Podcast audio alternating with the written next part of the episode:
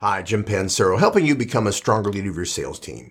One of the challenges for a lot of sales teams is how do they gain a competitive advantage when they really have nothing unique? What happens when you're selling a product that is either the same branded item as your competitor or is so similar that the customers really don't see any difference or care which one they buy? How do you sell, gain a competitive advantage when you're really selling in a commodity type of environment where the customer is not really concerned which brand or which company they buy from? Well, one of the realities of the ways we can gain a competitive advantage, even in those worst case scenarios, is we could front end our selling process. See, if we lay out the selling process from the time you identify an opportunity till the time you close on the sale, what we do in those earlier stages of the selling process can be a significant impact on your competitive advantage. Most sales reps start off slow and only as they build interest in the customer or the customer shows interest in them do they start to ramp up their efforts. So towards the end of the process, they're putting full efforts into trying to sell this account. But the problem is they're right in the middle of major competitive battles at that point. So one of the ways you can gain a competitive edge is to be there first, to get in there earlier, to be more proactive. See, the reality of the whole selling process is there's two phases to any selling effort. The first is before you issue the proposal, and then the second is afterwards.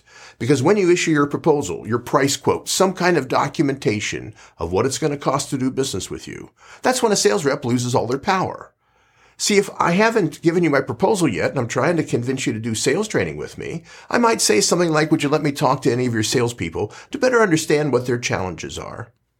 Bet you'd probably say yes, with the assumption that's going to help me give you a more accurate and more effective proposal of how we could do training.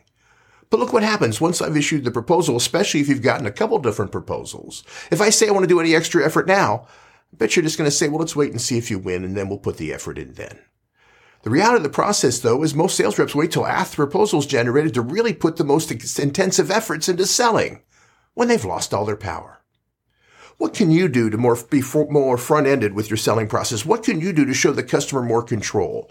What can you do to show the customer that you know the steps of the process you want to take them through that can give them the lowest risk and easiest decision deciding to do business with you? So that even towards the end of the process, if the customer sees a lot of similarities, if you set the tone, if you set the pace, and you help the customer more at the beginning, you're likely to gain a competitive advantage, even when in reality, there's not a lot of competitive differences there. The whole process of selling today is how we think and plan more moves ahead, how we think in a more proactive way. Selling is becoming paint by numbers. What are you doing to define the process and structures so you can be more proactive and more effective earlier than your competition to actually increase your competitive edge?